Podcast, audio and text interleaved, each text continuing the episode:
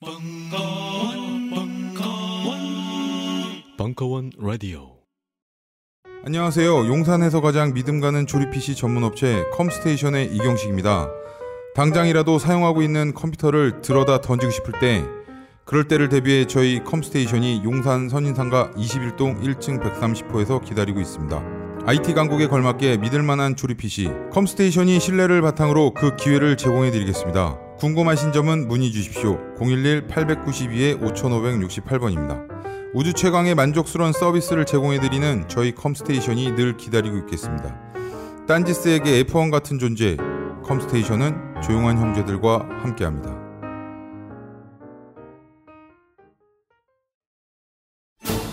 정윤수 사부의 스포츠와 예술로 떠나는 유럽 도시 여행.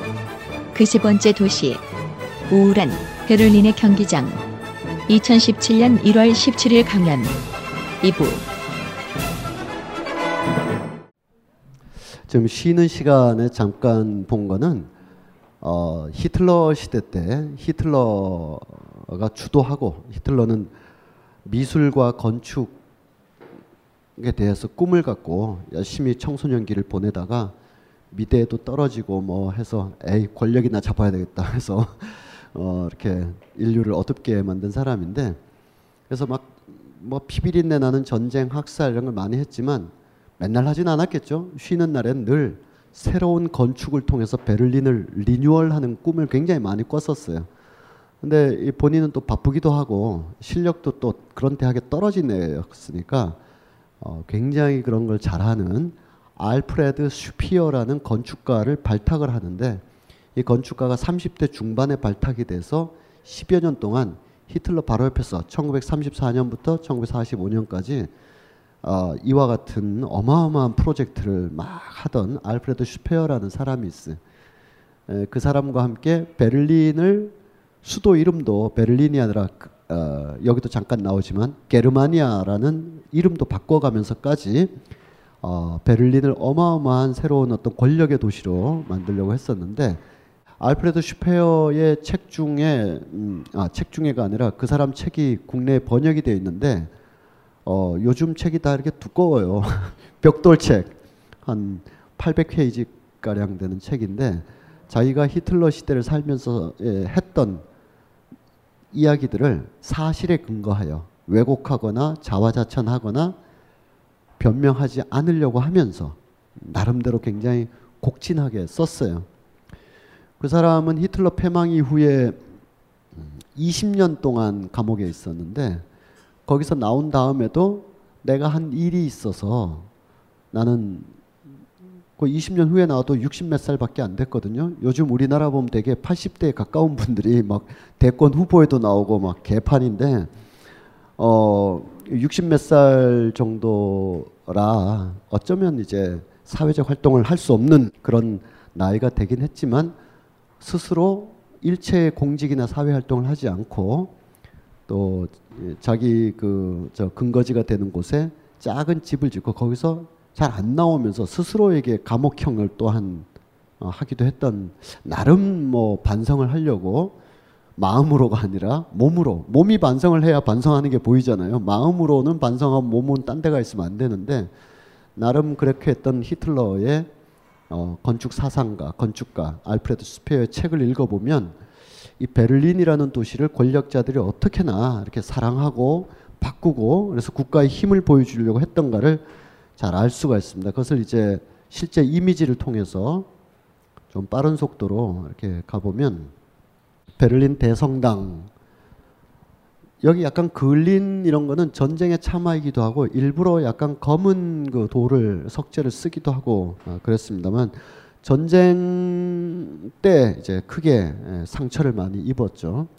이거는 전쟁이 나기 전에 19세기의 어, 음, 베를린의 풍경이고 베를린 대성당 이렇게 있습니다. 전쟁 때는 이렇게 변했었어요. 나중에 복원한 모습, 지금 가면 이런 모습을 볼 수가 있습니다. 베를린의 대학교, 유명한 대학교죠. 훔볼트 대학교라고 지금 명칭이 제대로 왔습니다. 과거에는 이제 베를린 대학교, 어, 최근에 알마 출판사라는 곳에서 바로 이 훔볼트라는 사람에 대한 책이 나왔는데, 음, 책도 이만큼 두꺼워서 그런 책이 나왔다. 굉장히 존경할 만한 근대 사상과 학문을 지키려고 했던 자연과학자이면서도 어, 대학이 어떤 곳이어야 되는가. 그리고 요즘 보면 뭐, 음, 그 이화여대 사태도 있고 꼭 이화여대 사태가 아니라 대학에 조금이라도 발을 딛고 있는 사람들이라면 다들 아실 거예요. 혹은 대학생이라고 해도 다 알 텐데 그야말로 뭐 지나치게 신자유주의 때문에 다 망쳤다라고만 우리가 저지른 죄를 신자유주의한테 그 애꿎은 신자유주의한테 계속 하는 셈이기도 한데 실은 신자유주의 때문에 다 파생한 거기도 하지만 하여튼 대학이 뭐 대학의 본연의 기능 같은 걸 잃고 있죠. 이 사람 얘기는 대학에서는 어떤 얘기도 가능해야 된다. 체제를 뒤흔들어 뭐 뒤집어 엎자라는 얘기도 나가서 하면 혹시라도 형법에 걸릴진 몰라도 대학 안에서는 자유롭게 해야 된다. 그게 어떤 근거로 왜 하는지만 타당하다면 논리적으로 타당하다면 현실적으로는 좀 법에 저촉되더라도 그런 거를 이제 기초를 세운 사람이죠. 어, 그런 대학의 모습 베를린 훔볼트 대학교 그리고 베를린에 가면 어, 외국 사람들이 우리나라 와서 광화문에 서듯이 브란덴부르크 문이라는 곳에 브란덴부르크 토르라는 곳에 가게 되죠. 요 브란덴부르크 문을 좌우로 조금 이렇게 가면 그게 이제 동독과 서독의 분기점이 되기도 해요. 그래서 옛날에 요 지역은 동독 지역이었기 때문에 브란덴부르크 문을 서베를린 사람들은 어 1960, 70, 80년대까지 잘 어, 먼 발치에서 보는 정도였고 동독 지역에 이제 포함되어 있었습니다. 어, 이렇게 볼 수가 있어요. 어, 프로이센이라는 큰 나라가 있는데 거기에 브란덴부르크라는 지역이 있는데 그 브란덴부르크라는 지역의 중심 도시가 포츠담과 베를린을 중심으로 하는데 이 브란덴부르크를 지배하는 가문이 호엔쫄레른이라는 가문이 있어요. 요 말들이 막 뒤섞이면 도대체 브란덴부르크는 어디고 또 베를린은 어디고 또 막 헷갈릴 수가 있는데 광역에서 기초로 쭉 좁혀가면 어, 프로이센 지역 지금은 프로이센이라는 말을 안 쓰지만 프로이센이라는 나라에 브란덴부르크라는 지역이 있는데 그 지역 안에 베를린과 포츠담을 중심으로 한 주요 도시가 있고 여기를 지배했던 왕가가 호엔쫄레른이라는 왕가가 있고 이 왕가에서 우리가 앞으로 보게 될 뭐 프리드리히 1세, 2세 이런 사람들이 쭉 나와서 근대를 이렇게 지탱했다. 그 핵심 바로 브란덴부르크 왕가 어, 호엔쫄레른 왕가의 어떤 왕이 브란덴부르크 어, 일대에 그 어떤 그 제후였기 때문에 브란덴부르크 문이 그, 베를린 한복판에 상징적으로 이렇게 있는 것이고 어, 그래서 뭐 많은 예술가들 특히 바흐의 브란덴부르크 협주곡 같은 곡은 이 문과 연관되어 있다고 할 수가 있겠습니다. 오늘날의 모습인데 예전에는 어 항상 이 지역이 상징적인 것이죠. 광화문 광장을 우리가 어디서도 시위할 수 있지만 충정로에서 하자 이러진 않잖아요. 충정로에서 하면 왜 저기서 하지 이렇게 되는 거예요. 장소가 가지고 있는 사회적 의미가 있기 때문에 브란덴부르크 문을 누가 통과하느냐 아, 이게 굉장히 중요한. 그래서 역사적 사건을 하면 꼭 이렇게 치릅니다. 나폴레옹도 이런데 막 통과하고 막 그랬었는데 보불 전쟁 승리 직후에 에, 기, 저 프로이센 군대가 자랑스럽게 들어오고 있고 있는 모습. 나치가 집권하면서 브란덴부르크 문을 나치 휘장으로 뒤덮어 버리는. 이거는 이제 그 철조망 요 앞에 드리워졌죠. 이쪽이 서독, 저 넘어가 동독 지역, 서베를린, 동베를린 이런 지역이 되겠습니다. 이게 옛날에 2차 대전 때는 이럴 정도로까지 개멸됐었다라는 것을 두 개의 이미지를 합성해서 오늘날에는 이와 같은 형태로 어, 완, 복원이랄까 보완이 돼서 이렇게 서 있습니다. 어, 국회의사당 국회의사당은 음, 예전부터 이렇게 서 있었어요. 어, 이 국회의사당 맨 앞을 지키는 사람이 한 사람 있었는데 이 사람이 어, 베를린의 그 진짜 그 독일을 다운 그런 좋은 표현은 아니지만 강력한 힘을 보여줬던 비스마르크라는 사람이 있었는데 이 국회의사당이 여러 가지 고통을 많이 겪었습니다. 어, 히틀러에 의하여 제3제국의 신, 음, 그들의 전당이 되기도 했고요.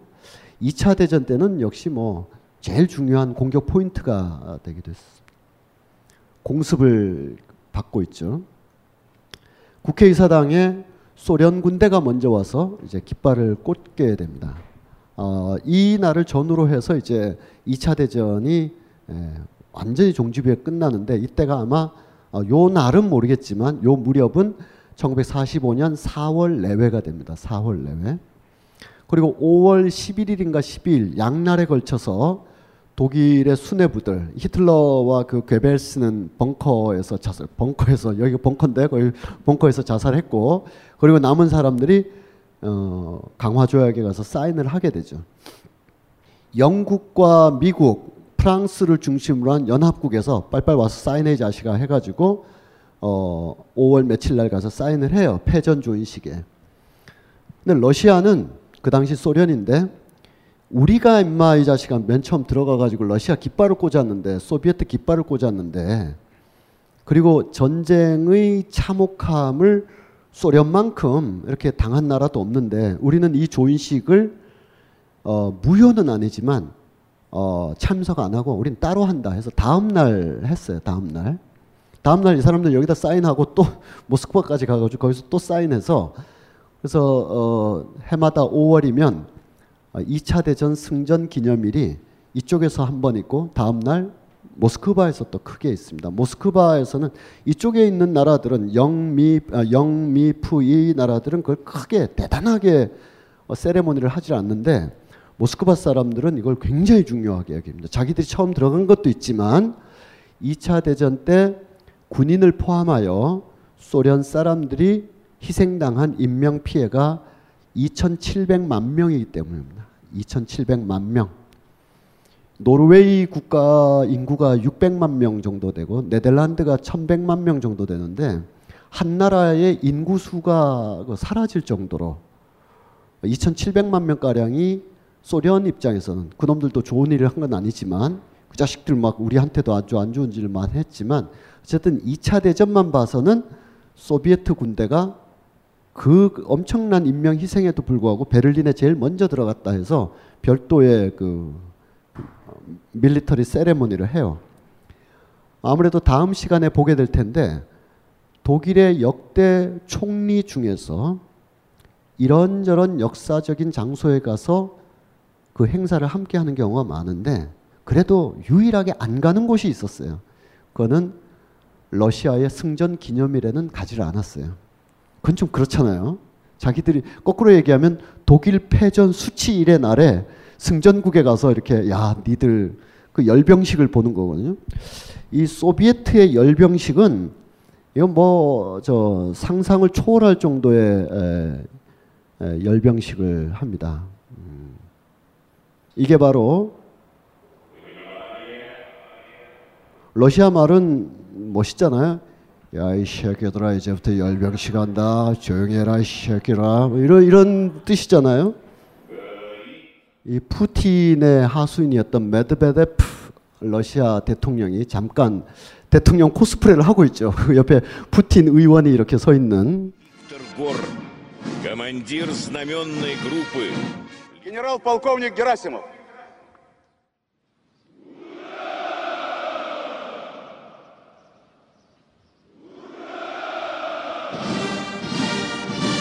Во время объезда министром обороны парадного строя сводный военный оркестр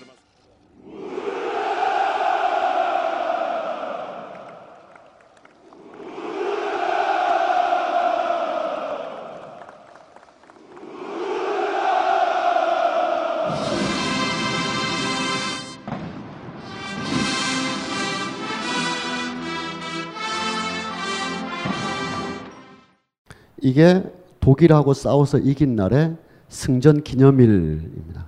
러시아 이런 걸 좋아하죠.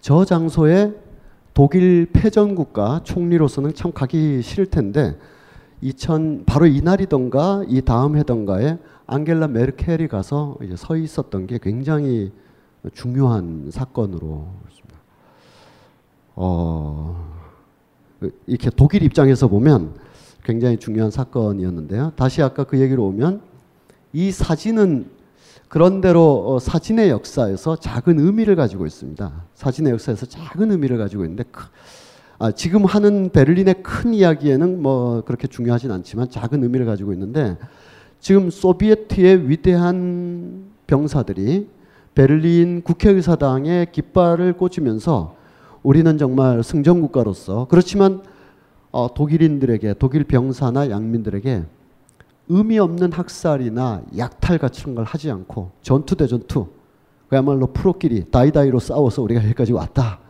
우리 소비에트 군대는 위대하다 했는데 이 깃발을 꽂고 있는 바로 그 병사가 시계를 두 개나 차고 있는 거예요. 시계를 두 개를 차고 있어서 어, 이건 분명히 죽은 독일 병사한테서 약탈한 것이다. 라는 얘기들이 굉장히 많이 있게 됐었습니다. 그래서 나중에는 이 시계를 하나를 지우고 많이 보여줍니다. 어, 소, 어, 소련 측에서는 사소한 일이었군요. 아무런 반응이 없는 걸로 봐서 예, 지금 그렇게 밀고 들어가고 있는 모습이고 어, 지금 어, 여기 승리의 기념탑, 어, 승리의 여신상이 이렇게 있는데 어, 전승 기념탑이기도 하고 여기에 승리의 여신이 있는데 이게 오래전에 만들어졌거든요. 이거를 독일과 싸워서 이긴 나라들마다 가져가요. 이걸 띄어서 가져가. 나폴레옹 군대가 들어와서 띄어서 가져가요. 그래서 독일이 보불 전쟁을 해가지고 이겨서 프랑스에 가서 찾아와서 다시 세워놨어요. 이렇게 왔다 갔다 하는 그런 어, 일이기도 합니다. 이 장면은 뭐냐면 독일 국회의사당 라이히스타크를 어, 통일되기 전에 동독과 서독으로 나뉘었을 때 의회가 두 군데 있었을 거 아니에요. 베를린과 본에, 동베를린과 본에 있었을 텐데 통일이 된 이후에 89년 11월에 이제 장벽이 무너지고 이듬해부터 통일 작업이 되면서 수도를 어디로 할 것인가를 굉장히 논란을 많이 했었습니다. 본을 그대로 두자부터 제3지대로 가자 여러 가지 있다가 결국 칼 마르크스가 어디서 했던 말대로 베를린을 차지하는 자가 세상을 지배한다라는 어, 독일 사람들의 오래된 말대로 역시 수도는 동독 사람들한테 미안하지만 그래도 베를린에 새로 수도를 창건하자 해서 그때까지는 동독 의회에서 조금 어, 남방도 냉남방도 좀 어렵고 경제적으로 힘들었으니까 그냥 하나의 그냥 기념비식으로 유지해왔던 것을 리뉴얼하기 위해서 장벽을 한 2, 3년 동안 치고 장막을 치고 공사를 했어요. 이 공사가 이제 끝이 나서 이제 독일 연방공화국의 새로운 의사당으로 리뉴얼되면서 그것을 이제 시민들에게 혹은 전 세계에 알리기 위해서 퍼포먼스를 하고 있는 겁니다. 천으로 다 뒤엎었다가 쫙 열면서 독일이 새롭게 태어났다라는 것을 보여주기 위해서 국회의사당이 제일 중요한 거죠. 그 위에 유리 도움을 얹으면서 이렇게 새로 탄생한 모습입니다. 승전 기념탑 얘기는 아까 드렸고, 네. 이 베를린에 가면 어, 굉장히 높은 베를린은 뭐 몇 분들 다 제가 개인적으로 아는 분들께서는 베를린을 뭐 오랫동안 혹은 잠깐이라도 다 계셨을 텐데 베를린이 막 우리 서울 여의도나 강남처럼 막 마천루의 도시는 아니거든요. 높아봐야 10층 내외. 대체로는 4, 5층이 쭉 있고 그보다 더 높게는 나무들이 쫙 높아서 이렇게 나무 숲의 도시라고 할 정도로 그러죠. 그런 정도, 지금 이 풍경 정도죠. 그런 풍경에서 어, 굉장히 높은 건물이 하나가 이렇게 있습니다.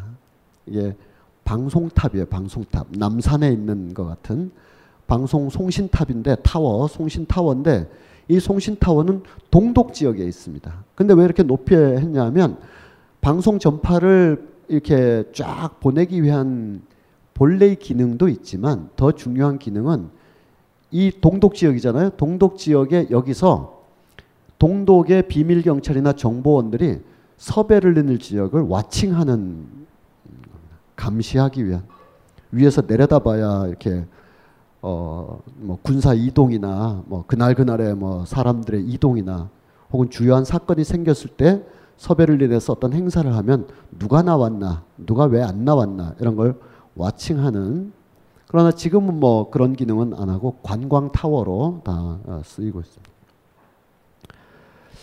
어, 이런 베를린에서 빼놓을 수 있는 사람, 빼놓을 수 없는 사람이 바로 프리드리히 2세입니다. 아까 제가 1세를 말씀드렸는데 1세는 이제 어, 절대주의 국가 시대가 되면서 왕과 국민이 국가로서 하나의 일체감을 갖는 nation state 시대가 막 만들어질 때 베를린을 자유도시로 선포해서 베를린을 중심으로 하는 프로이센이 강건하게 발전할 수 있는 기초 초석을 닦은 사람이 이 사람의 아버지라면 그 아들이 이제 2세라고 하는데 이 2세가 워낙 뭐 여러 가지를 많이 했나 봐요. 그래서 그로세 대왕이라고 불려요. 그로세 프리드리히.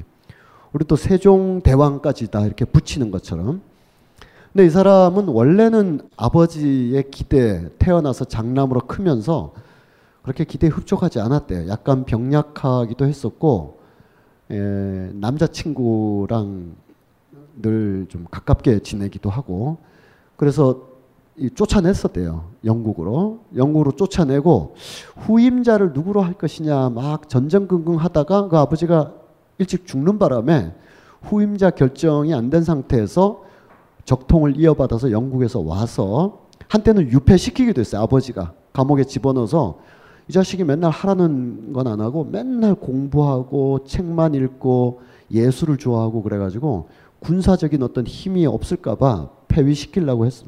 아, 물려주지 않으려고 했었었는데 어쨌든 프리드리히 대왕이 굉장히 유명한 사람입니다. 프리드리히 대왕은 베를린 근처의 포츠담에 이와 같은 어 아까 우리 그 유럽의 군주들이 강력한 궁성을 짓는 그런 이야기를 어, 마, 어, 말씀드렸는데 바로 여기에 어마어마한 어, 포츠담 궁 상수시 궁전이라는 걸 지었어요.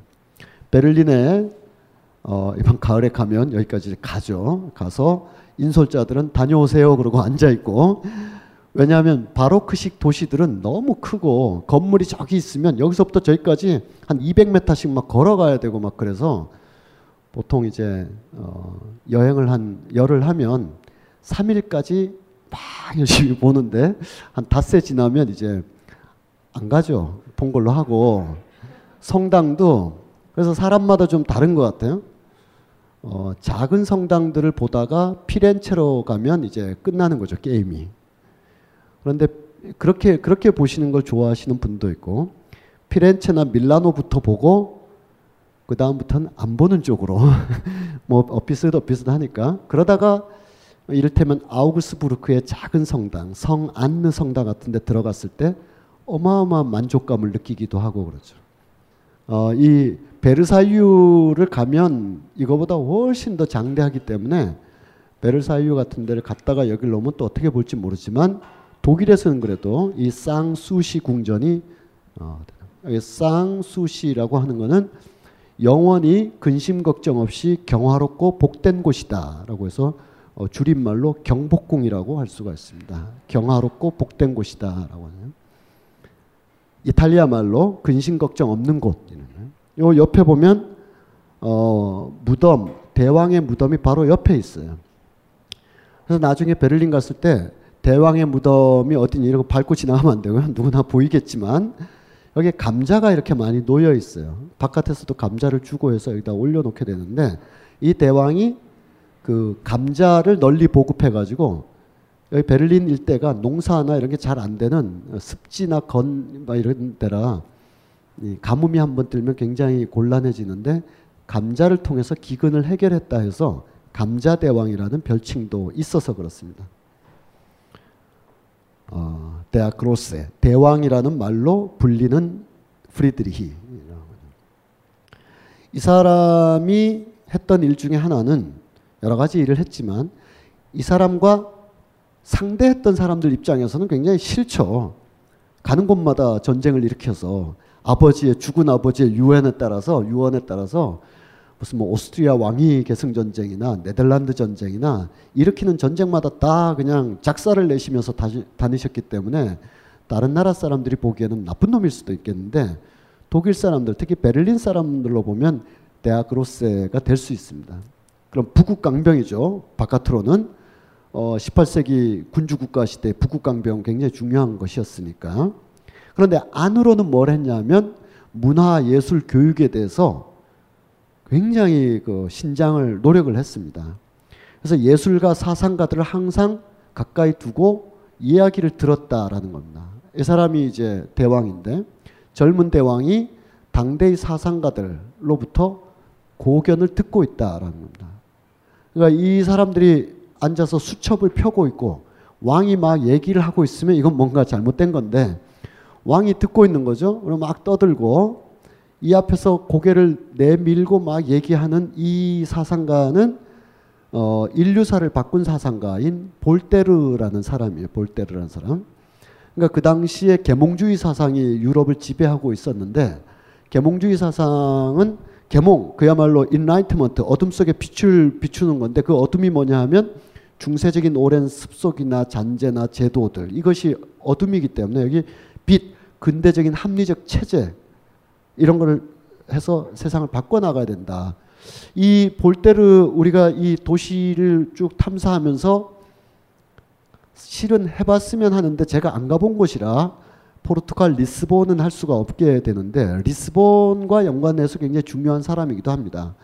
리스본이 1750 몇 년도에 리스본에 대화재가 일어나요. 쓰나미가 일어나서 어, 그 당시로서는 그것이 과학적으로 야 이건 쓰나미다, 지진 해일이다, 바다에서 지진이 났는데 이게 해일을 일으켜서 막 밀려 들어온다라고까지 설명되지 못한 비극적 재앙 정도로 이렇게 묘사되는 큰 일이 벌어졌어요. 그게 일요일 날 아침에 벌어졌어요.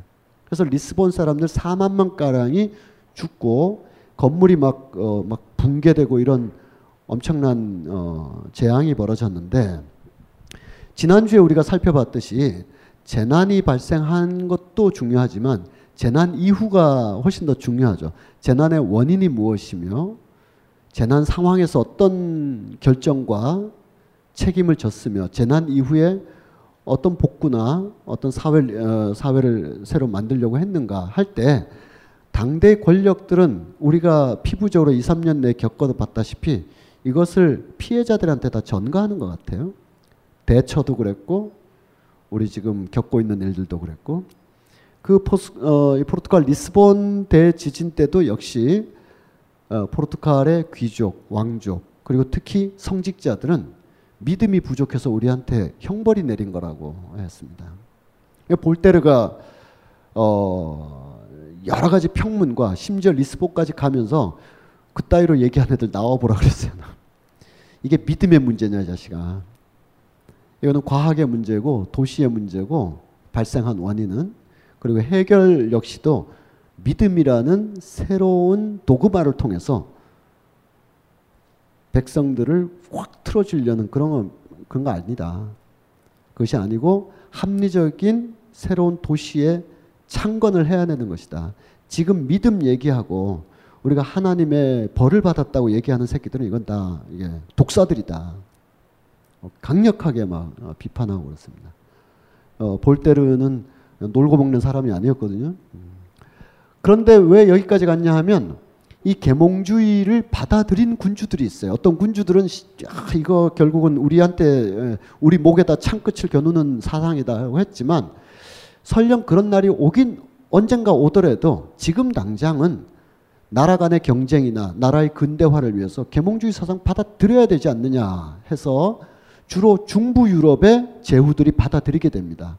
그것도 지리적인 이유가 있어요. 어떤 사람이 좀 현명해서 또 어떤 서유럽에 있는 사람은 우둔해서 이런 게 아니라 서유럽은 계몽주의의 산실인데 프랑스나 영국의 영국의 존 로크나 프랑스의 볼테르가 대표하듯이 왜 그랬냐 하면 왕들이 노력하지 않아도 근대화로 막 가고 있기 때문에 왕들이 구태여 계몽주의 사상까지 배울 필요는 없는 거예요.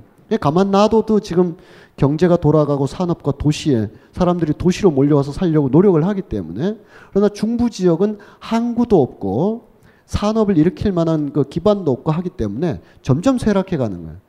그러니까 거기에 있는 몇몇의 군주 예를 들면 러시아의 예카테리나 여제나 폴란드의 어, 아우구스트 또 작센의 또 어, 제후 또 베를린의 제후들도 나중에야 100년 150년 후에 우리가 몰락하는 길이 될지라도 지금은 당장 계몽주의 사상이 제안하는 많은 정치 제도의 어떤 어, 필요성들, 교육 제도의 필요성들을 도입해서 사람들이 쟁기를 버리고 도시로 나와야 우리가 뭔가 살지 않겠나 해서 지금 이런 사상을 어느 정도 받아들이게 됩니다. 결정적인 건 못 받아들이지만 당신이 물러나야 된다 이런 것까지는 못 받아들이지만 많은 제도들은 받아들이는 그런 군주들을 계몽군주라 그랬습니다. 계몽주의 사상을 받아들인 군주다. 그 대표적인 인물입니다. 이러지 않았다면 아마 어, 근대기에 강력했던 독일의 기반은 없었을 거예요. 그냥 총칼이나 휘둘렀을 텐데. 이 볼테르가 이렇게 좀 더 나이가 많죠. 볼테르가 어, 계속 뭔가를 가르치면 이렇게 받아 적기도 하는 대왕이었다. 그리고 노년의 바흐가 와서 정말 계몽주의 바흐의 음악 세계는 종교 음악가라든지 뭐 성실했다든지 이런 게 아니라 에, 눈에 보이지 않으나 우리에겐 반드시 필요한 근대적 질서가 필요하죠. 어, 예를 들면 경제에서는 보이지 않는 손이라는 어떤 작동이 수요와 어, 공급에 어떤 곡선들이 막 작동하는 것을 알아내야 되고 정치에서 의회 민주주의 그러니까 종교적인 강력한 힘이 없어도 삼권 분립을 통해서 우리가 돌아갈 수 있다는 걸 알아내야 되는 것처럼 예술에서도 종교적 기능을 다했던 미술이나 음악이 아니라 새로운 기법이나 화성을 통해서 눈에 보이진 않지만 분명히 인간을 훨씬 더 고결한 차원으로 상승시킬 수 있는 미적 원리를 알아내야 되는 계몽주의 음악가로서의 바흐가 여기 와 있는 거예요. 바흐가 그냥 음악의 아버지로 여기 와 있는 게 아니라 그래서 이 군주가 듣고 있는 어, 장면들입니다. 그래서 베를린에 가면 프리드리 대왕 동상이 곳곳에 놓여 있다.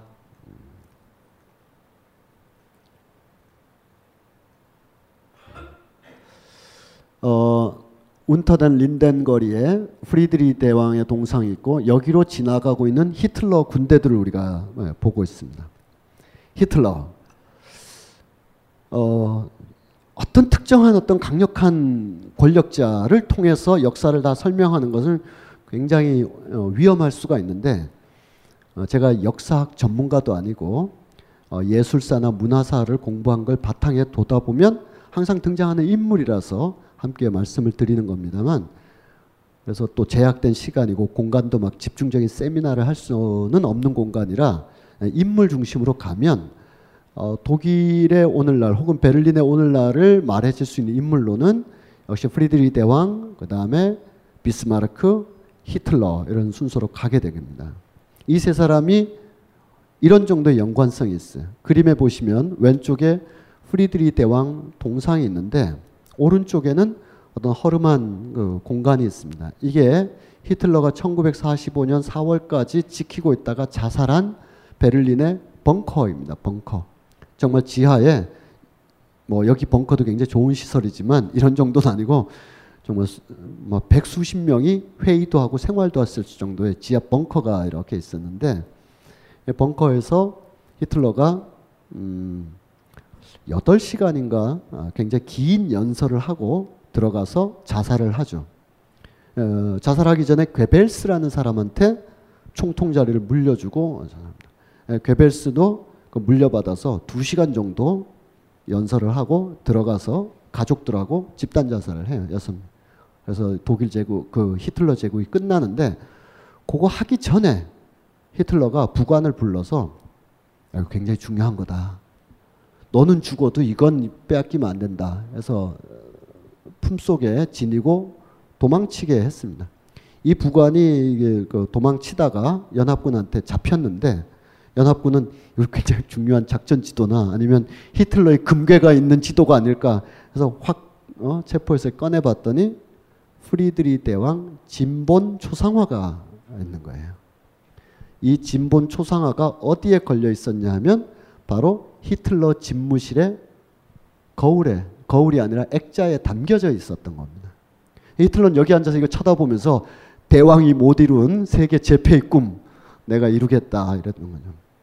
무서운 놈들이죠. 그다음에 비스마르크 두 사람이 앉아 있어요. 이 사람 비스마르크인데 여기는 이 사람이 비스마르크일 것 같아요. 생긴 걸 봐서 누구도 안, 아 밑에 글씨가 다 써 있군요. 에이 퀴즈를 낼라 그랬는데 저 뒤에 계신 분들이 한번 맞춰 보시면 둘이 열심히 싸웠는데 누가 이겼을 것 같아요? 저 그림이 잘 말해주고 있죠. 이 사람이 이긴 거죠. 이 사람이 졌어요. 져서 손을 이렇게 펴면서 이거 뭐 어떻게 할 거냐, 나 좀 어떻게 해다오 하는데 이 사람이 그 나폴레옹 3세가 되겠습니다. 나폴레옹 3세 프랑스 보불 전쟁이 끝난고 조약을 맺고 있죠. 파리에서 그리고 이걸 계기로 해서 비스마르크는 어, 프랑스의 한복판 베, 베르사유 궁전 거울의 방 거기서 프랑스를 우리가 이겼다 이런 선언뿐만 아니라 또 하나의 중요한 선언을 하게 되는데 그게 뭐냐 하면 독일 연방공화국 수립 선포를 거기서 합니다.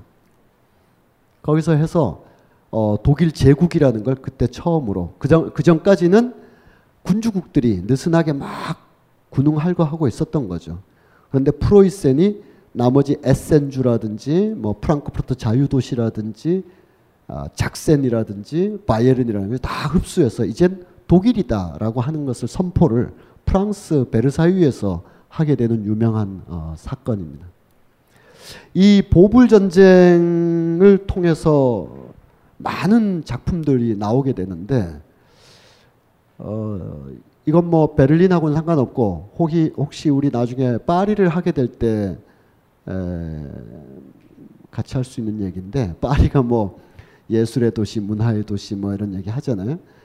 그건 파리에 대한 정보나 여행이 없었을 때 1980년대 뉴스에서는 하는 얘기고 파리가 그런 것만을 갖고 있는 도시는 아니죠. 또 그렇게 묘사되는 예술만의 도시는 아니죠.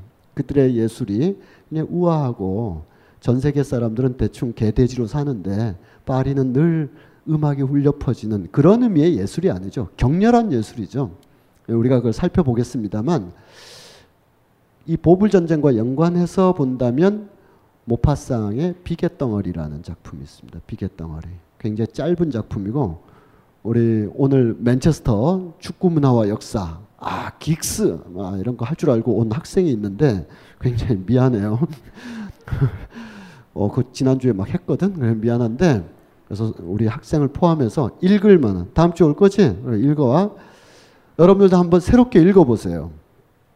모파상의 비계덩어리. 그게 이제 보불 전쟁을 가장 프랑스의 예, 양심적인 소설로서 기록될 만합니다. 또 하나의 소설이 있어요. 알퐁소 도데의 마지막 수업이라고 있어요. 둘 다 다 아름답게 잘 쓰여졌어요.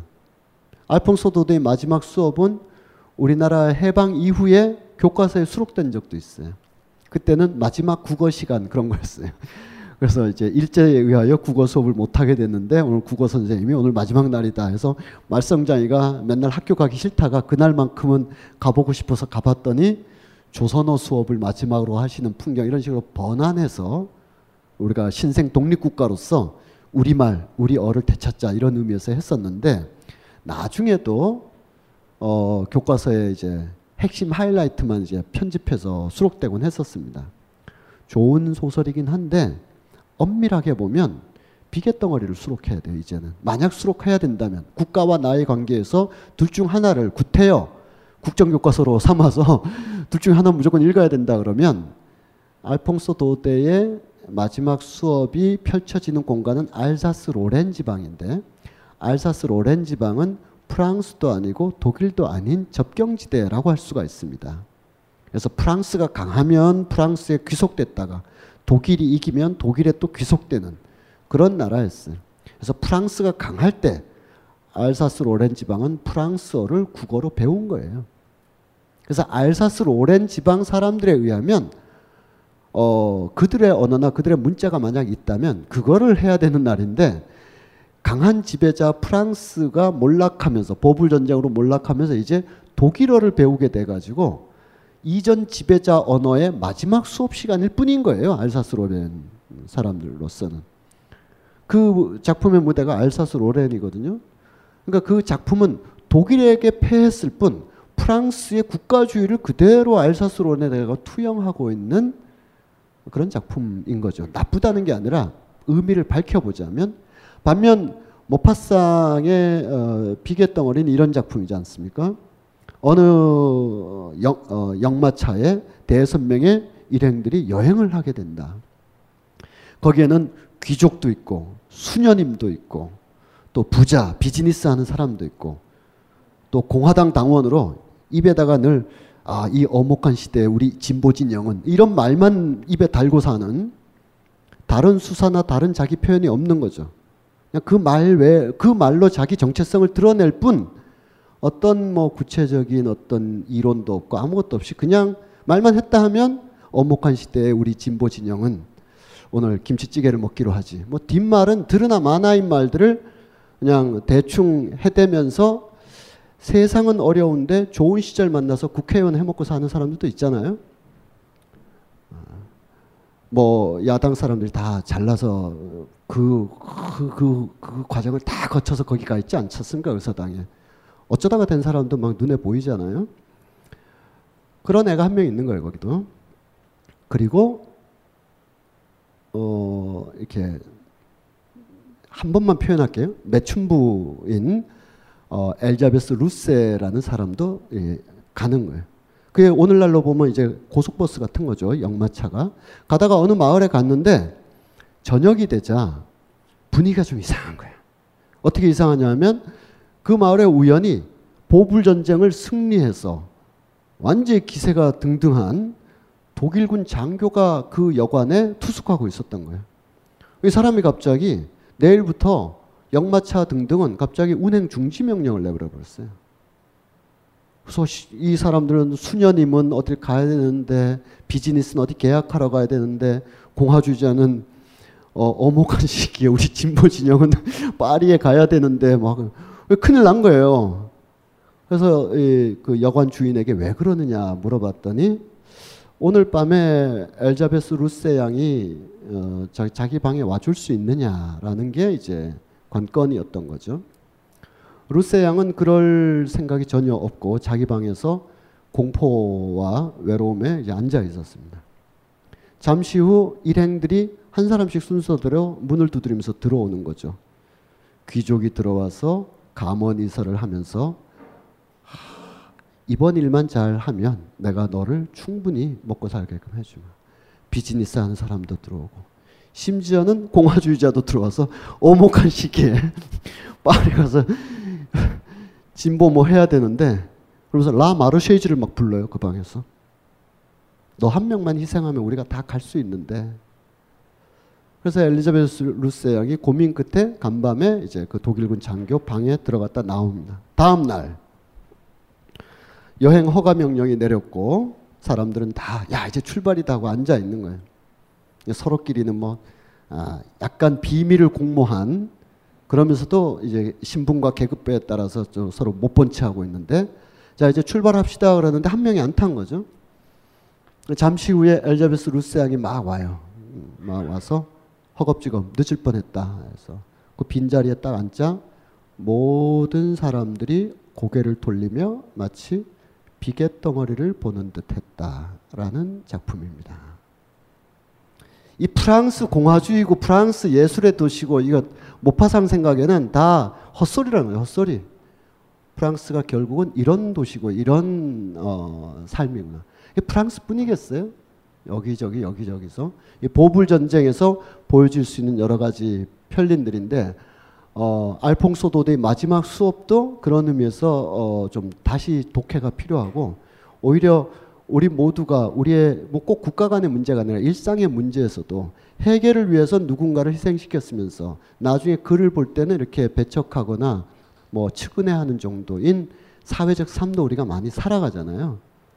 그 김원석 작가가 아주 저 어, 드라마를 아주 디테일하게 잘 쓴 여왕의 교실이라는 드라마 있었잖아요. 고현정이 나왔던 그것이 또한 또 어, 보여주는 것이기도 하고 하여간 다시 베를린으로 오면 이 비스마르크에 대해서 프랑스 사람들이 이렇게 묘사하겠죠. 흡혈귀고 죽음의 사도고 왜냐하면 자기네들이 수치스럽게 졌으니까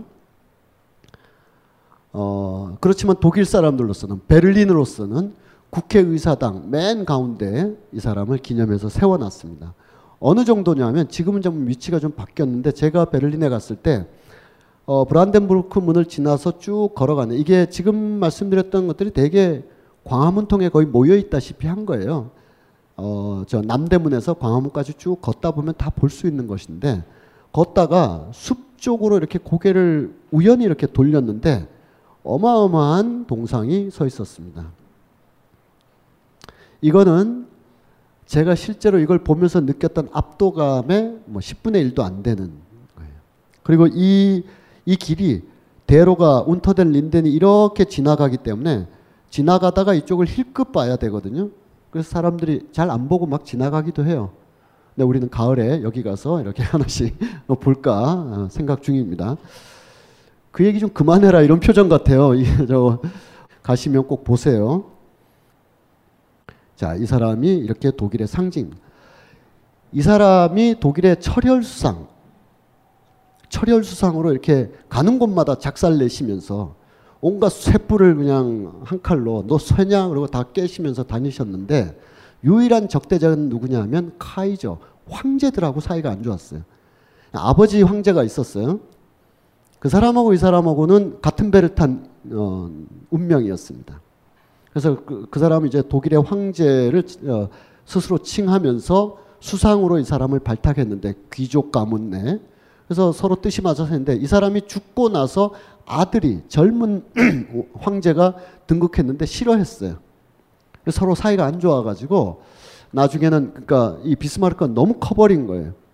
독일의 잠수함이나 뭐 비스마르크를 구글로 치면 독일이 만든 대개의 잠수함이나 대포나 뭐 다 비스마르크라고 써 있지 이 시대 황제 이름 안 써 있거든요. 그 정도로 비스마르크가 훨씬 더 센 스스로 힘과 능력을 현실적으로 자력갱생해서 보여줬단 말이에요. 근데 황제들은 아버지가 황제라서 자기가 황제가 된 것일 뿐 보여준 게 없는 사람이라 독일인들은 여기에 국가적인 투영을 한 거죠. 비레름 황제가 새로 태어난다면 바로 지금의 비레름이 아니라 카이저는 바로 이 사람일 것이다 했어요.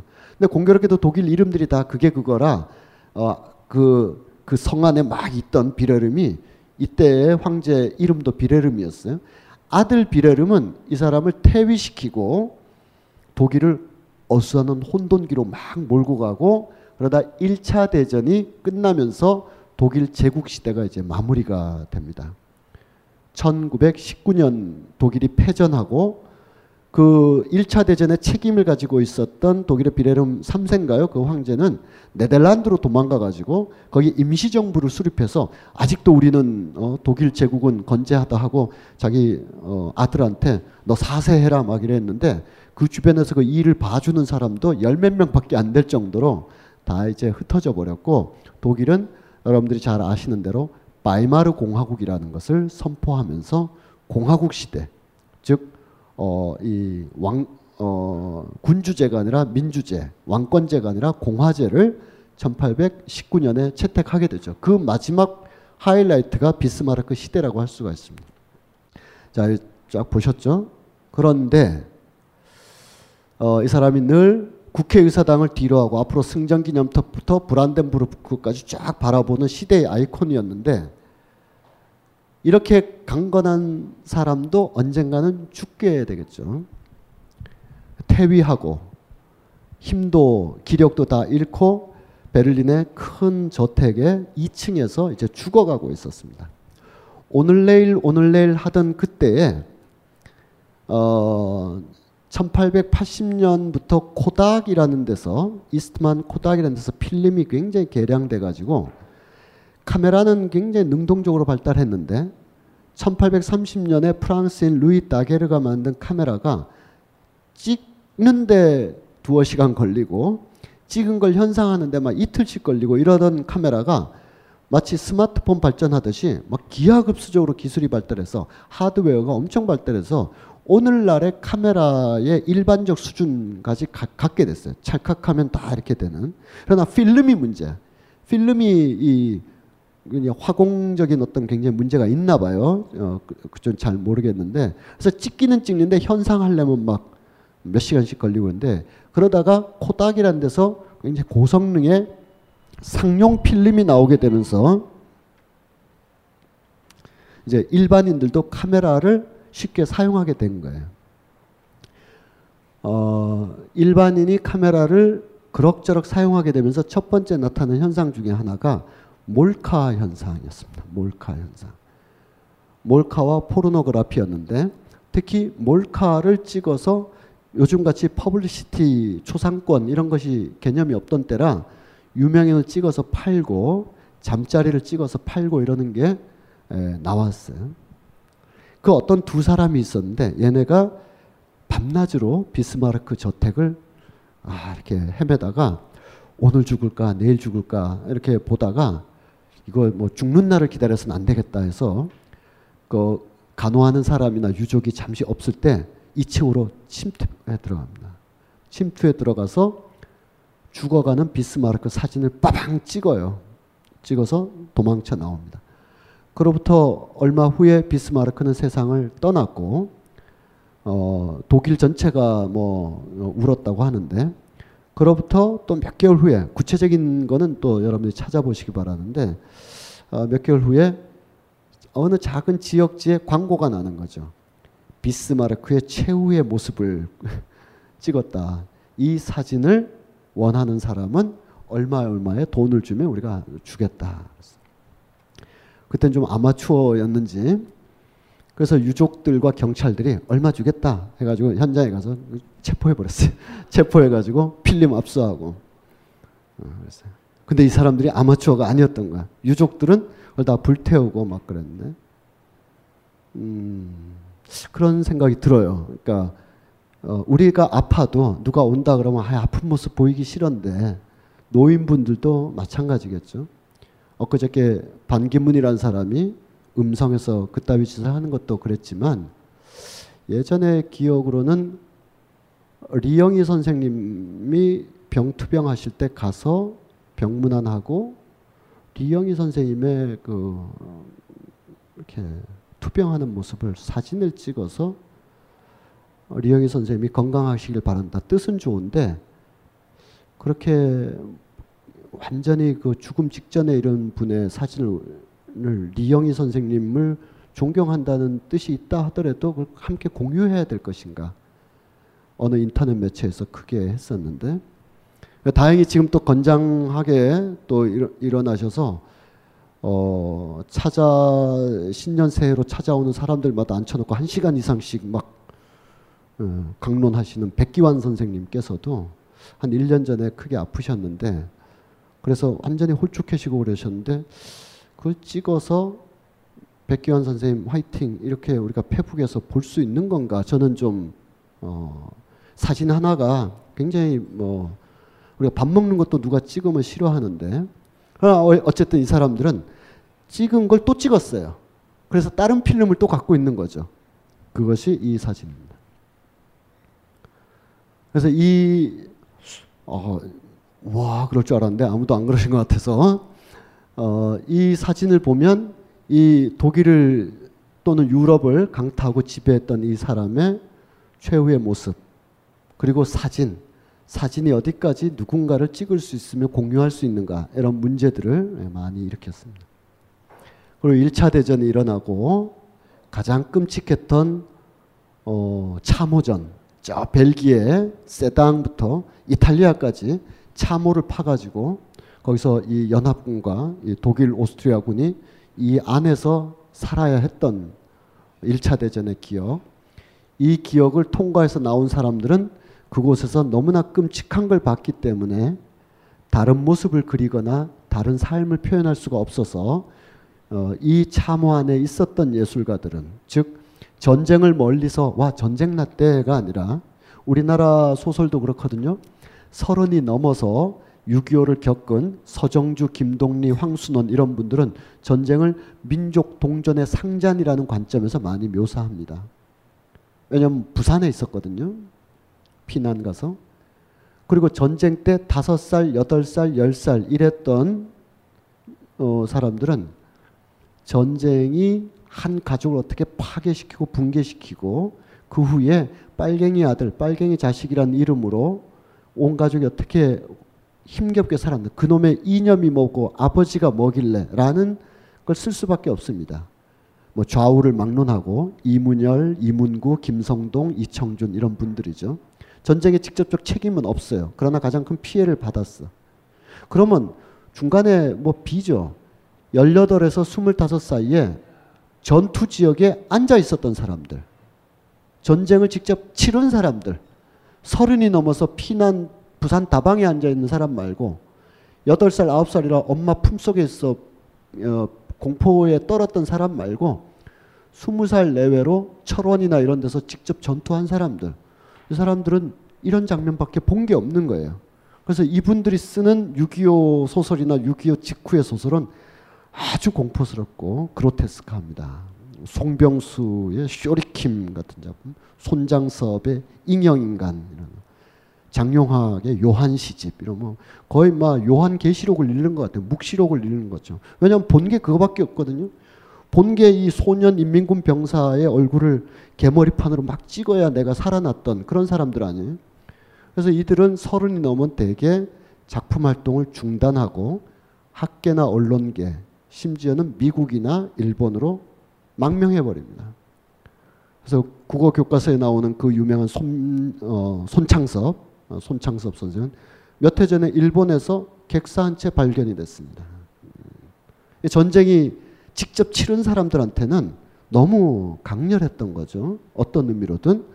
그래서 이 참호지에 있었던 사람들, 에리히 레마르크, 헤르만 헤세도 그랬어요. 헤르만 헤세도 군의관이었지만 어쨌든 전쟁에 있었고, 에리히 레마르크, 오토 딕스, 막스 베크만, 게오르그 그로스 이런 사람들은 어, 이와 같은 전쟁의 참상, 전쟁 이후에 베를린을 묘사하더라도 베를린의 바이마르 시대, 베를린의 바이마르 시대 말 뜻이 조금 애매하겠습니다만 전쟁 이후에 베를린을 접수하려는 1920년대 모든 정치 세력이 베를린 곳곳에서 지금 테러와 군웅 할거 하고 있었어요. 그 중에서는 뭐 가장 급진적인 사회주의 당인 스파르타쿠스 당의 칼 리프크네히트나 이런 사람들도 있었고 로자 룩셈부르크 이런 사람도 있었고 가장 극우파인 히틀러 애들도 지금 뮌헨에서 준동하고 있었거든요. 그러니까 이 베를린이 너무 혼탁해서 공화국을 수립해 나가는 과정이 제대로 되지 않을 것 같다 해가지고 공화국을 수립하기 위한 독일 연방국 헌법을 제정하는 것만은 좀 더 평화롭고 안정된 곳으로 가자 해서 바이마르로 가서 중부 도시인 바이마르에서 독일 연방공화국의 헌법을 만들고 그리고 몇 개월 후에 다시 그래도 베를린으로 다 오게 돼서 여기서 정치가 벌어지거든요. 그래서 바이마르 공화국이라고 표현을 하지만 바이마르 시대가 아니라 일시적으로 그렇게 한 것이고 베를린이 역시 핵심이죠. 그 베를린의 1920년대에 어, 불안과 기대, 또 새로운 공화국의 탄생과 전쟁의 후유증. 그래서 1920년대 후반으로 가면 경제적인 어떤 위기, 유럽 전체를 뒤흔드는 대공황의 전조들 이런 것들이 전쟁을 직접 체험해서 간신히 살아남아서 1920년대 중엽에 베를린에서 살게 된 베를린의 젊은 예술가들에게 이렇게 파괴적으로 나타나는 겁니다. 이들을 단지 표현주의자다 이렇게 해서 후기 인상파가 있었는데 이것에서 벗어나서 추상 표현주의가 있는데 이것에도 벗어나서 뭐 다른 갈래로 뭐 아르누보의 한 뭐가 돼가지고 미넨이나 특히 베를린에서는 표현주의가 막 나눠서 내면의 격렬한 감정을 실체의 리얼리즘 대신 거침없이 표현하는 이런 표현주의가 만들어 왔다라고 서양 미술사식으로 보면 안 보이는 게 너무 많은 거예요. 그것도 중요한 어떤 흐름을 짚어주는 거지만 이 베를린의 공포 시대, 공포와 낮에, 낮에는 공포스럽고 밤에는 쾌락이 제공되는 이 베를린의 1920년대라는 시대적인 어, 상황들 속에서 나오는 거죠. 이런 그림들이. 그 베를린의 20년대입니다.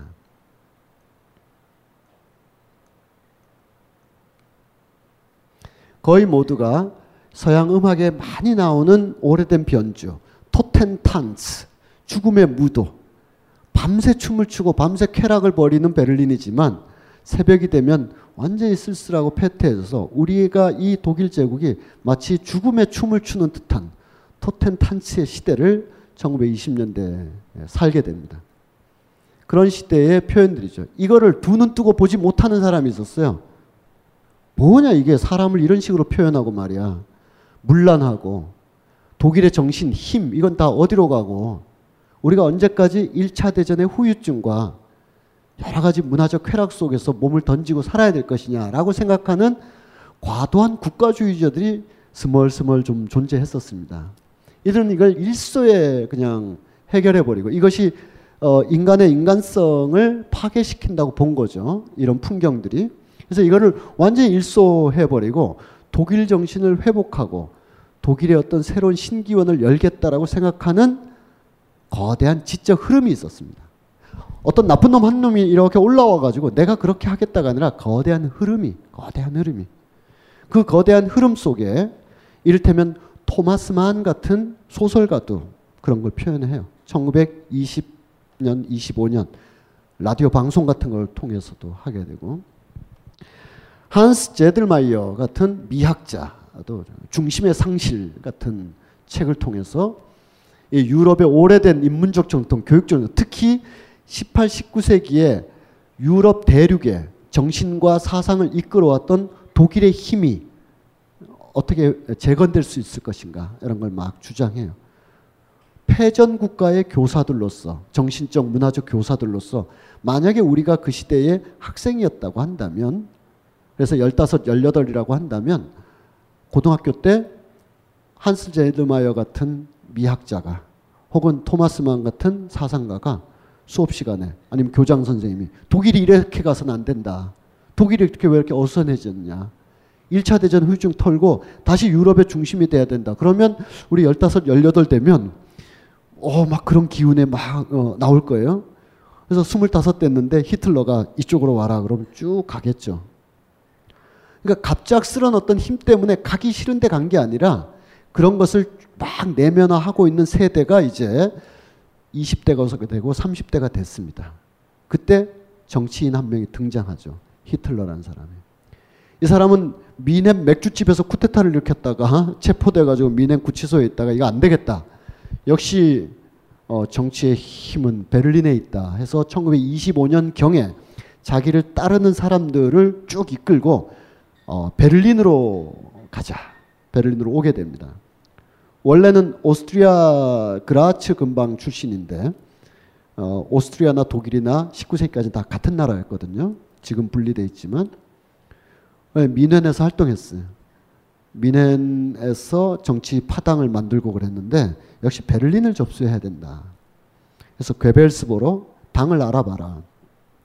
에, 괴벨스가 또 높은 사람인데 제가 직접 내가 하리 하고 또 어, 밑에 있는 부하들한테 베를린에 그 당사 하나 알아봐라. 그래서 이 얘네들이 베를린에 가서 알아본 거예요. 알아봐서 와가지고 아 천에 오십 하는데 몇 개 보고 왔다. 근데 여기는 무슨 당이 있고 여기는 무슨 당이 어떤 건물 보니까 1, 2층은 아 누가 쓰고 있고 3, 4층 누가 쓰고 있고 여기 당원들이 막 불불 끓고 해서 그 건너편으로 보니까 천에 오십 짜리가 관리비 별도로 좀 좋게 나와 있다. 그래서 괴벨스가 누가 그딴 거 알아보라 그랬냐. 그 건물 5층에 계약하라고. 우리는 중심으로 들어가는 거지 무서워서 그 주변에 가가지고 어디 빈자리 없나 낑겨 들어가면 안 된다. 그래서 그 건물에 높은 꼭대기를 별로 좋지도 않은데 엘리베이터도 없는데 계약을 해요. 계약을 하면서 개벨스와 그 친구들이 이 당에 출퇴근할 때마다 1층부터 고래고래 고함 지르고 소리치고 위에서 분리수거 안 하고 막 내다 버리고 짜장면 남은 거 이렇게 털고 막 건물을 쑥밭으로 만들어요. 그래서 여기 1, 2층, 3, 4층 쓰던 중앙당들이 딴 데로 다 가요. 그 새끼들 이상한 애들 왔다고. 별 파당이 많았는데 미넨에서 온 이상한 애들이. 그래서 거기를 완전히 접수해서 이 파르탈리카이트 라지어널 무스 이 국가 사회주의 당이 본산으로 삼게 됩니다. 얘네들이. 어, 이 괴벨스와 히틀러가 생각하기에는 독일이 이래 가서는 안 된다고 생각한 거예요. 이게 뭐냐 이게. 우리가 전쟁에서 그렇게 죄졌냐? 막 이런 식의 생각을 하면서 어, 우리 독일 민족의 우수함, 위대함을 신앙적, 신념적으로만 가질 게 아니라 과학적으로도 가져야 된다고 생각했어요. 어, 그래서 어, 생물학 겸 인종주의자인 어, 이 학자에게 어, 마그누스 히르시펠트라는 학자에게 연구해자샤 해가지고 왜냐하면 아까 말한 것처럼 이 당대 많은 학자 예술가들이 독일의 신생을 꿈꿨거든요. 그런 사상도 많이 피력하고 그래서 이 사람에게 수주를 해서 수천 명의 독일인과 인종에 대한 분석과 연구를 해가지고 독일인의 위대함을 입증해내는 거예요. 그래서 이 사람이 신앙 독일에 대한 강력, 강력한 신, 신앙을 과학적으로 입증해내기 위해서 열심히 조사를 했는데 어, 신앙과 배반되는 연구 결과들이 자꾸 나오는 거예요. 이를테면 인종 간의 우열은 어떤 경우에도 찾아볼 수 없다.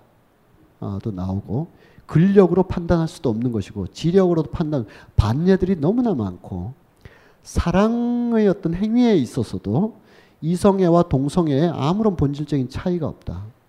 동성애가 어느 정도에 많고 어느 쪽에 적다고 한다면 적은 곳은 도덕적으로 건전한 사회고 여긴 타락했고 이게 아니라 동성애를 억압하면 자기를 어, 아우팅을 안 하기 때문에 아우팅이 아니죠. 자기를 이렇게 드러내지 않기 때문에 동성애 숫자가 줄어드는 것으로 보일 뿐 동성애 숫자가 많다고 하면 내가 동성애자예요라고 말을 해도 어, 그래 그래 알았어. 하는 정도의 사회 분위기라서 많아지는 것이지.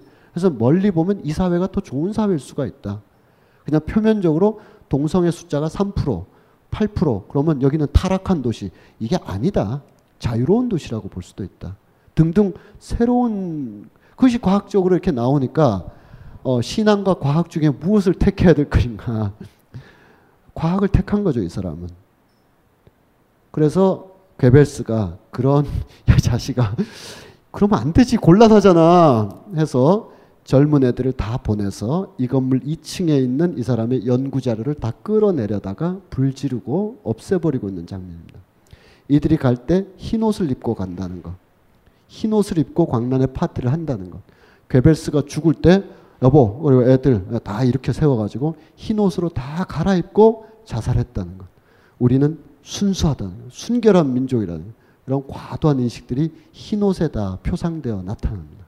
이게 베를린의 1920년대 후반, 30년대 초반의 풍경이죠. 어, 어, 이들은 도시를 완전히 국가 사회주의 및 독일 민족주의로 완전히 전환시키려고 합니다. 그림들도 아까와 같은 이 그로테스크한 양식보다는 강건한 독일의 힘을 보여주는 그림들. 서로 다른 그림 같지만 사실 동일 작가의 동일한 선전적 목표를 가지고 있습니다. 농사를 짓는다고 순박한 그림이 아니고요. 군인이 있다고 호전적인 그림이 아니라 대각선 방향으로 팽창하고 확장하는 힘을 보여주는 독일인들의 순박하면서도 강건한 국가주의적 사상이 세 작품 다 배어 있는 겁니다.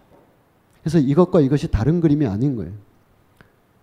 이 이런 신념을 가진 히틀러와 게벨스 등등은 이 두 사람의 모임만이 아니라 당시 독일인들이 가지고 있던 모든 감수성에 의거해서 그렇지 않았던 19 1차 대전 전후나 특히 1차 대전 이후에 나왔던 많은 예술 작품들을 퇴폐적이다, 데카당스하다라는 이름으로 한 자리에 다 긁어 모읍니다. 다 모아요. 그래서 전시회를 열어요. 엔타르테테 쿠스트 퇴폐 예술전인데 여기서 퇴폐하는 건뭐 퇴폐미가 흐른다 이런 뜻이 아니고 어, 긍정적이고 건전한 인간상이 아니라 인간을 파괴적이고 막 이상하게 그려낸 이런 이상한 작품들을 한 자리에 모으는데 이거를 어, 베를린을 포함한 주요 도시에 전시회를 해요. 전시회를 할 때 동시에 이렇게 해놓는 사진들도 걸어놨어요. 그림과 더불어 사진을. 그래서 일반 시민이 보기에 사진부터 보면서 들어가요. 사진은 뭐냐 하면 다 병동에서 찍은 사진들이에요.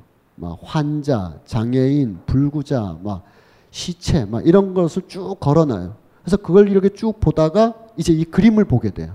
그래서 이것도 너무 한편으로는 어떤 면에서는 불쾌하고 한편으로는 잔인하고 한편으로는 좀 인간적이지 않은 상태에 있는 상태인데 그림도 있다위네 라고 되는 거죠. 그래서 이런 그림들이 도대체 이게 뭐야 라고 자연스럽게 생각하도록 동선을 짰다는 거예요. 인간은 어떨까요? 이걸 보면서 자연스럽게 생각할까요? 아니죠. 자연스럽게 생각하라고 강요한 걸 받아들이는 거죠. 이해하시겠죠? 그죠? 이걸 보면서 환자의 모습, 장애인의 모습을 보다가 이런 그림을 보면서 아, 이런 그림 뭐 잘못됐네. 불구적이네. 라고 자연스럽게 생각하는 게 아니라 이 전시의 의도를 아는 거죠. 그래서 의도에 맞춰서 관람하면서 나오는 거죠. 그래서 이 권력자들이 요구하는 바대로 이 그림들 이상하네요라고 말을 하게 만드는 거지. 그렇게 봤다고 사람들이 그렇게 되는 건 아니죠. 우리도 다 알잖아요. 의도에 맞춰서 사회적 연기를 하는 거잖아요. 그런 작품의 전시회입니다. 그런 걸 잔뜩 모아놓고 직접 보러 가요. 아, 인간이 얼마나 이 그림을 왜 이따위로 그리느냐를 모아놓고 어떤, 보면, 어떤 면에서 보면 대단, 대단히 이상한 기획 전시라고 할 수 있죠. 이게 다들 둘러봅니다. 그런, 어, 그들의 입장에서는 부자연스러운 미술이 아닌 예술이 아닌 그런 걸 다 본 다음에 어떻게 했을까요? 모아서 불질러 버립니다. 불질러 버리고 그 자리에 인간의 강력한 힘이 예술적으로나 건축적으로 추동되는 그림들로 쫙 채우게 돼요. 동시대에 스탈린이 이렇게 했다면 동시대 히틀러는 또한 이렇게 하고 있었습니다. 그래서 마치 같은 사람이 모스크바에 갔다가 베를린에 갔다가 동업하듯이 어쩌면 이렇게 파시스트 미학은 이렇게 비슷할까요? 여기에 뭐 어, 북조선 그림이나 박정희 동상 세워놓으면 다 비슷하잖아요.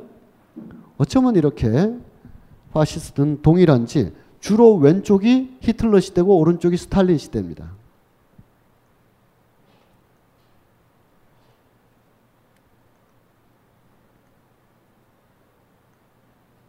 그리고 항상 여성을 순박하게 묘사해요.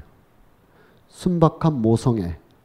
국가를 위해서 희생하는 또는 희생하러 나가는 사람을 백업하는 여성성, 모성애.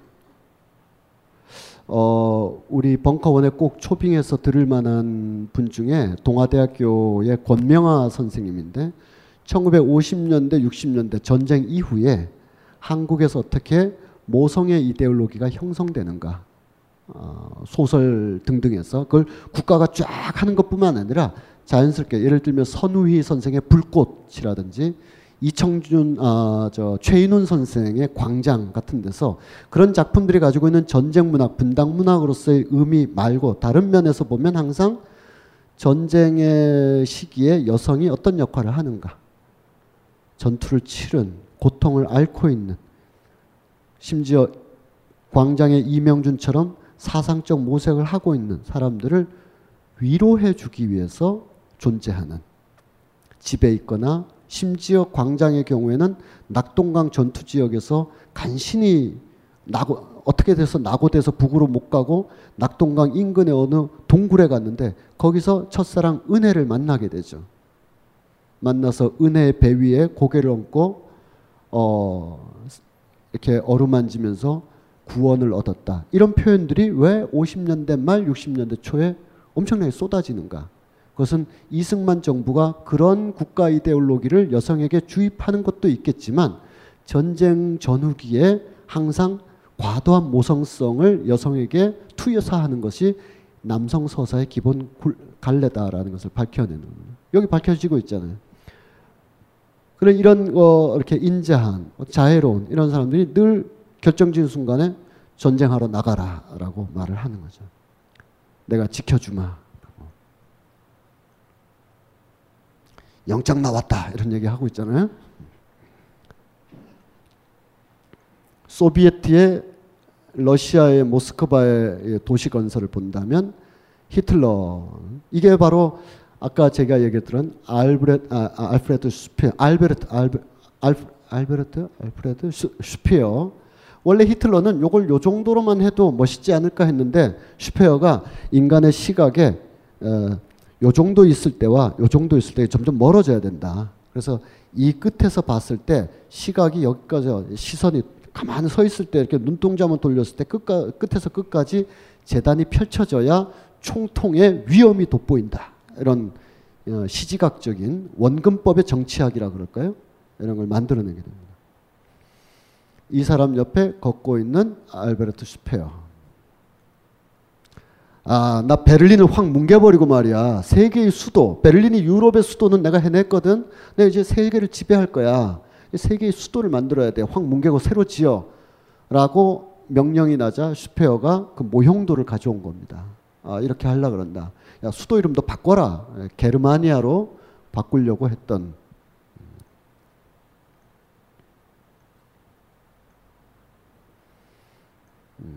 나중에 자기 회고록을 쓰고 있는 스페어의 모습이고요. 그래서 이때 파시즘 미학은 어, 이- 이와 같은 형태로 어, 강력한 힘을 거침없이 구사하는 형태로 나타나게 됩니다. 아, 이것을 단지 조각상으로 스튜디오에다 놓으려 그런 게 아니라 베를린 곳곳에다 놓기 위해서 만들었죠. 그때 에, 참여했던 아르노 브레커, 어, 요셉 소락, 알프레드 슈페어 이런 사람들의 이와 같은 작품들은 어, 그 이후로 전 세계의 나라에 기념비의 표준이 됩니다. 강력한 힘을 보여주는 동상 기념비, 전몰비, 뭐 하다못해 도로공사 어, 기념비 아니면 중앙일보에 가면 신문 배달하는 그 기념비 모든 기념비의 표상이 이때 만들어집니다. 이 사람들이 그 어떤 신체 비례나 밑에서 올려봤을 때 어떻게 보여야 되는가 등등을 인체 비례를 똑같이 갖다 놓으면 이상하게 보이거든요. 달리 좀 만들어야 되고 등등을 하게 되는 거죠. 그리고 이러한 것을 이제 도시 한복판에 놓게 되는데 어유 이건 아니지만 비슷해 보이는군요. 네. 최근에 최근에 굉장히 흥미로운 일이 있었어요. 이거 만든 분들은 우린 뭐 물론 우리가 비판적으로 보고 있습니다. 말도 안 되고 이런 체제에 대해서도 뿐만 아니라 이런 문화에 대해서도. 근데 이걸 하고 있는 사람들이 북한의 만수대 창작단이라고 해요. 뒤에 그림이나 이거 음. 이 만수대 창작단의 그 10여 년 전에 최고의 수출품이 뭐냐면 세네갈 독립기념비입니다. 세네갈이 프랑스로부터 독립했으니까 1959년 내외에 독립해서 2009년 내외에 세네갈 독립 50주년 기념비를 만드는데 세네갈이 어, 이런 압도적인 걸 가장 잘 만드는 데를 이게 수소문해 보니까 역시 북한의 만수대 창작단이 최고다. 그래서 어, 만수대 창작단이 와서 이걸 만들었어요. 여기 그 학교 국기 개양대가 어느 정도 크기냐면 요거 요 정도밖에 안 돼요. 어마어마한 크기로 만들었어요. 그리고 여기 보이는 어, 눈에 안 보이지만 보이는 힘이 있죠. 이 대각선의 힘 쫙 올라가지 않습니까? 이렇게 이 팔부터 저 팔까지 이 대각선의 힘을 묘사하는 거죠. 아까 그 어, 전차들 봤잖아요. 그리고 끌어올리는 어떤 모뉴먼트들 대각선의 힘을 느끼라는 거죠. 어디론가 가리키는 방향을. 그래서 저는 이걸 약간은 좀 비판적으로 또는 약간은 약간 아, 좀 심하다 이렇게 봤는데 최근에 어떤 다큐멘터리 작가께서 한국에 한국에 계신 분인지 이렇게 국제적으로 활동하시는 분인지 만수대 창작단에 대한 다큐멘터리를 최근에 만드셨어요. 저는 신문 기사만 봤기 때문에 그 작품을 다 보진 못했지만 어떻게 하여 만수대 창작단이 있고 그들은 전 세계 이런 기념비를 어떻게 하면서 이런 걸 할 때 어떤 생각으로 조형이나 정치 신념이나 또는 예술가로서의 표현을 가지고 있는가를 그들 내부의 목소리를 들어보자 해서 만드는 거라 어 그냥 낄낄거리고 비아냥거릴 정도의 얘기는 아닌 것 같아요. 그 만수대 창작단이라는 다큐멘터리를 제가 언젠가 보고 또 말씀을 드릴게요. 하여간 그거는 그 다큐멘터리 작가분의 최근의 어, 작업이고 기본적으로는 이제 히틀러 시대 때 만들어진 이와 같은 힘의 표현들이 지금까지도 계속 이어지고 있다. 어, 계속 이어지고 있죠. 어, 그거를 이 사람들은 스포츠 재전을 통해서 확실하게 공인받고 싶어 했고 이제까지 말씀드린 모든 국가적 신념과 예술적 조형, 파시스트적인 힘, 그리고 실제로 힘이 힘과 힘이 겨루게 되는 올림픽 등을 결합해서 1936년 베를린을 파시즘의 힘의 향연의 장으로 이렇게 만들게 됩니다. 그때 나왔던 어, 카르미나 브라나라는 칼 오르프의 작품. 이 칼 오르프의 이 작품은 어, 중세 독일의 수도사들이 채집한 소교들인데 그렇죠? 이거는 굉장히 오래된 거지 않습니까? 중세 시대 때 이 소교를 칼 오르프라는 사람이 현대식인 거대한 오라토리오로 만들어서 이 저 거대한 음, 작품을 어, 빚어냈습니다. 이 사람은 히틀러를 추종하거나 그럴 생각이 전혀 없지만 독일 민족의 새로운 힘을 보여준다. 아, 이런 의미로 했죠. 히틀러가 너무 좋지 않겠어요? 그러니까 곧바로 이 작품 이후로 칼 오르프는 히틀러의 음악가가 되기 시작합니다. 그리고 우리한테 잘 알려진 이미륵 선생의 작품에도 나와요. 이미륵의 그 압록강인가 두만강 뭐 그런 옛날 에세이가 있죠. 독일에서 쓴 이미륵 선생의 그 수필 우리 중고등학교 때 꼭 교양서라 그랬는데 거기 보면 아무도 미워하지 않는 자의 죽음이라는 유명한 에피소드 즉 파시스트에 맞섰던 뮌헨 대학교 학생들 에피소드가 나옵니다. 그 학생들이 백장미 단인가 그랬는데 그래서 히틀러단을 테러하고 그러다 붙잡혀서 교수도 잡혀가고 막 그럴 때 어떤 교수와 어떤 학생들이 신변의 안전을 구하기 위하여 칼 오르프에게 요청을 한 거죠. 좀 숨겨달라라든지 유리하게 증언해달라. 어, 나중에 칼 오르프는 어, 히틀러 몰락 이후에 역시 형벌을 받게 되는데 최소한 활동 정지는 하죠. 우리처럼 한 일주일 저 반민특위 갔다 와서 어, 나라를 휘어잡는 게 아니라 최소한 개인적으로는 전혀 공적 생활을 하진 않습니다. 그 정도는 해요. 칼 오르프도. 다만 변명은 하죠. 나는 히틀러를 추구한 게 아니라 독일 민족을 위해서 작곡했을 뿐이다. 그리고 미넨 대학생들이 그런 일이 있었을 때 내가 무심양면을 많이 도와줬다. 그랬는데 한국인 출신의 미넨대 교수였던 이미륵 선생은 기록을 남겼죠. 칼 오르프는 도와주기는커녕 밀고 했다. 새끼가 파시스트라서 이런 인물이기도 합니다.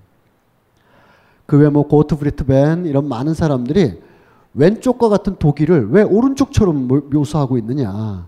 그래서 오른쪽과 같은 이런 표현주의적인 작품이 아니라 왼쪽과 같은 강건한 힘의 세계를 해야 된다. 그래서 많은 예술가들이 그런 게 어딨냐. 인간의 힘, 인간의 내적인 진짜 자유를 분출해야 된다. 라는 스트라빈스키나 아니면 브레히트 같은 사람이 저주받은 자, 추방된 자, 빼앗긴 자들이 빈자리에서, 낙오된 자리에서 마치 정말 그 아까 봤던 어, 엘리자베스 루세 양과 같은 사람들이 한 자리에서 버림받은 자들의 새로운 연대에서 시대를 바꾸는 것이다.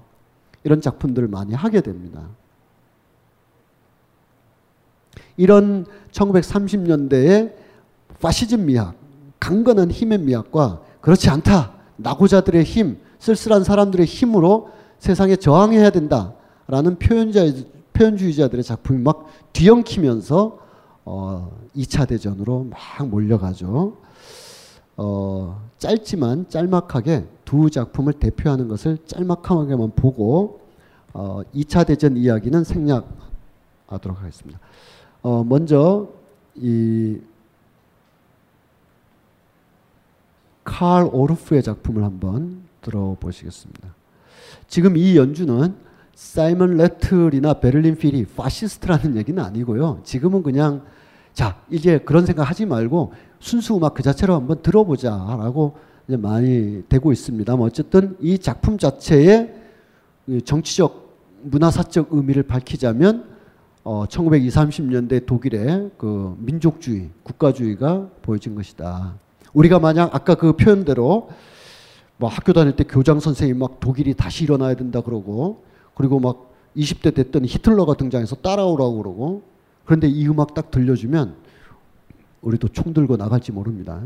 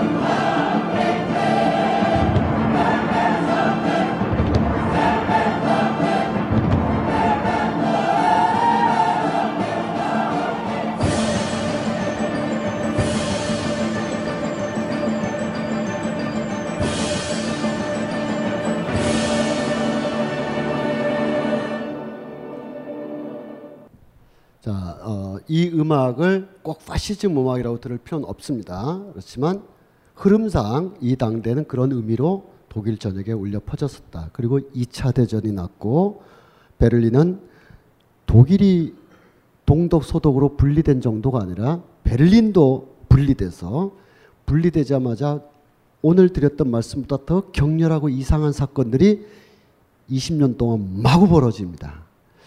흥미진진하죠. 아닌 아닌가요? 다음 주에 그 흥미진진한 이야기로 만나도록 하겠습니다. 수고하셨습니다.